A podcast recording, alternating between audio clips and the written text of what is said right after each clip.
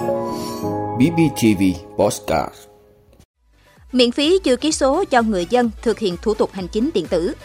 Tuyển sinh năm 2022, nhà trường gặp khó.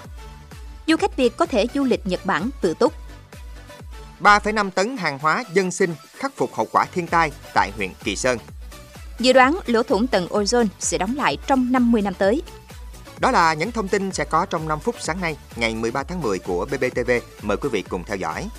Thưa quý vị, chính phủ vừa yêu cầu Bộ Thông tin và Truyền thông chỉ đạo các nhà mạng cung cấp miễn phí chữ ký số cá nhân cho người dân khi thực hiện thủ tục hành chính trên môi trường điện tử. Đây là một trong những nội dung tại nghị quyết hội nghị trực tuyến chính phủ với địa phương và phiên họp chính phủ thường kỳ vừa diễn ra. Theo đó, Bộ Thông tin và Truyền thông chủ trì phối hợp với các cơ quan địa phương chỉ đạo thúc đẩy thực hiện mục tiêu phấn đấu mỗi người dân có một máy điện thoại thông minh, mỗi hộ gia đình có một đường internet cáp quang tốc độ cao theo tinh thần nghị quyết số 105 của chính phủ. Thúc đẩy các địa phương tăng tỷ lệ người dân nộp hồ sơ, nhận kết quả trực tuyến và chương trình đưa người dân lên môi trường số. Bộ Thông tin và Truyền thông hướng dẫn thực hiện việc thiết lập các điểm hỗ trợ đồng bào dân tộc thiểu số, ứng dụng công nghệ thông tin tại xã để phục vụ phát triển kinh tế xã hội và đảm bảo an ninh trật tự. Đồng thời chuẩn bị các điều kiện cần thiết để thực hiện đúng lộ trình khi sổ hộ khẩu, sổ tạm trú giấy không còn giá trị sử dụng.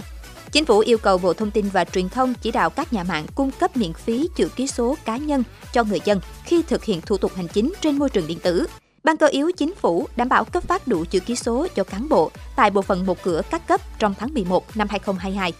Bộ Công an phối hợp Bộ Thông tin và Truyền thông khẩn trương hoàn thành trước ngày 25 tháng 10 năm 2022 việc kiểm tra an ninh, an toàn các hệ thống thông tin và khắc phục các lỗ hổng bảo mật, nguy cơ gây mất an ninh, an toàn thông tin khi kết nối với hệ thống cơ sở dữ liệu quốc gia về dân cư, cổng dịch vụ công quốc gia. Thưa quý vị, trước những khó khăn trong công tác tuyển sinh năm nay, đa phần các trường đại học đều mong mỏi các giải pháp gỡ khó theo chủ trương đơn giản hóa phương thức tuyển sinh. Với mùa tuyển sinh năm nay, có hơn 20 phương thức xét tuyển. Điều này không chỉ gây nhầm lẫn vướng mắt cho thí sinh mà còn khiến việc quy về một mối để lọc ảo gặp những khó khăn. Thực tế, nhiều nhà trường đã bị động trong kỳ tuyển sinh này.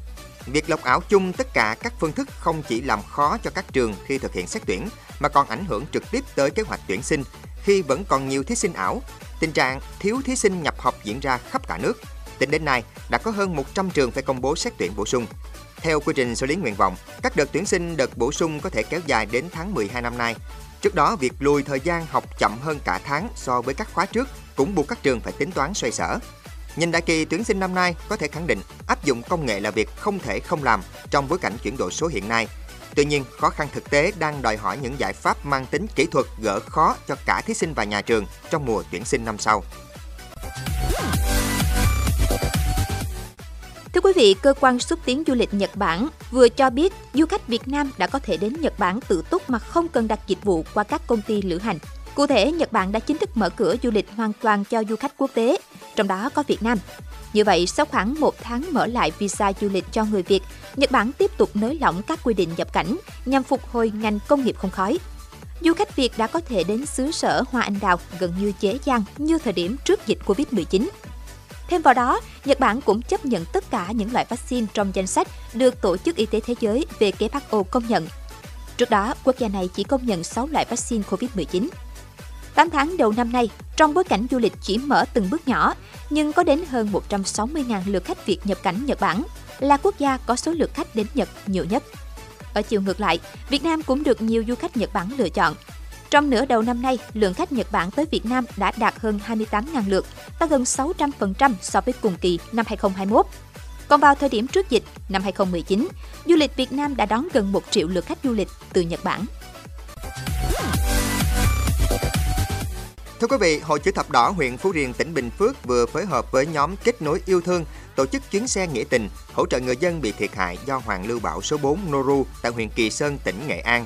Trận lũ quét lũ ống vào đầu tháng 10 vừa qua đã gây ngập cục bộ nhiều nhà dân, cơ quan trên địa bàn huyện Kỳ Sơn. Bên cạnh cơ sở hạ tầng bị cuốn trôi, hư hỏng, người dân nơi tâm lũ đi qua còn đối mặt với nguy cơ thiếu thốn lương thực, thực phẩm, thuốc men. Chuyến xe nghĩa tình vận chuyển khoảng 3,5 tấn hàng hóa, bao gồm các nhu yếu phẩm, được Hội chữ thập đỏ huyện Phú Riềng tỉnh Bình Phước và các thành viên nhóm kết nối yêu thương vận động các nhà tài trợ mạnh thường quân nhằm chia sẻ tiếp thêm động lực, sức mạnh để người dân vùng thiên tai huyện Kỳ Sơn vượt qua khó khăn, sớm ổn định cuộc sống. thưa quý vị, một nghiên cứu vừa được công bố của Cơ quan Khí quyển và Đại dương Quốc gia Mỹ NOAA đã phát hiện ra rằng nồng độ các hóa chất độc hại gây hại cho tầng ozone đã giảm xuống. Đây là một cột mốc quan trọng trên con đường phục hồi tầng ozone của trái đất. Vào cuối thế kỷ 20, vì con người thải ra một số hóa chất gây hại nhất định bắt đầu ảnh hưởng đến số lượng phân tử ozone trong khí quyển. Điều này đã dẫn đến một lỗ hổng mở ra trên Nam Cực hàng năm do các quá trình khí tượng và hóa học phức tạp gây ra. Vào đầu năm 2022, các nhà khoa học của Cơ quan Khí quyển và Đại dương Quốc gia Mỹ phát hiện ra rằng nồng độ các hóa chất độc hại đã giảm hơn 50% ở tầng giữa của tầng bình lưu so với những năm 1980. Các nhà khoa học tại Cơ quan Khí quyển và Đại dương Quốc gia Mỹ cho biết đây là một cột mốc quan trọng trên con đường phục hồi tầng ozone. Tuy nhiên, sự phục hồi của tầng ozone không phải là một kết quả cuối cùng vì nồng độ trong khí quyển của các hóa chất gây hại này cần tiếp tục giảm.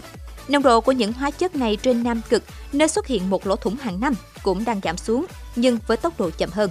Lỗ thủng này lớn hơn bình thường, lớn hơn kích thước của chính Nam Cực. Vào năm 2021, NOAA dự đoán rằng tầng ozone ở Nam Cực cuối cùng có thể phục hồi vào khoảng năm 2070. Cho đến khi nó đóng lại, dịch vụ giám sát khí quyển Copernicus đang tiếp tục theo dõi lỗ hổng này. Lỗ thủng tầng ozone thường bắt đầu hình thành vào mùa xuân ở Nam bán cầu, từ tháng 8 đến tháng 10, đạt đến kích thước tối đa trong khoảng thời gian từ giữa tháng 9 đến tháng 10, sau đó trở lại bình thường vào cuối tháng 12. Vị đã luôn ủng hộ các chương trình của Đài Phát thanh truyền hình và báo Bình Phước. Nếu có nhu cầu đăng thông tin quảng cáo ra vặt, quý khách hàng vui lòng liên hệ phòng dịch vụ quảng cáo phát hành số điện thoại 02713 887065. BBTV, vì bạn, mỗi ngày.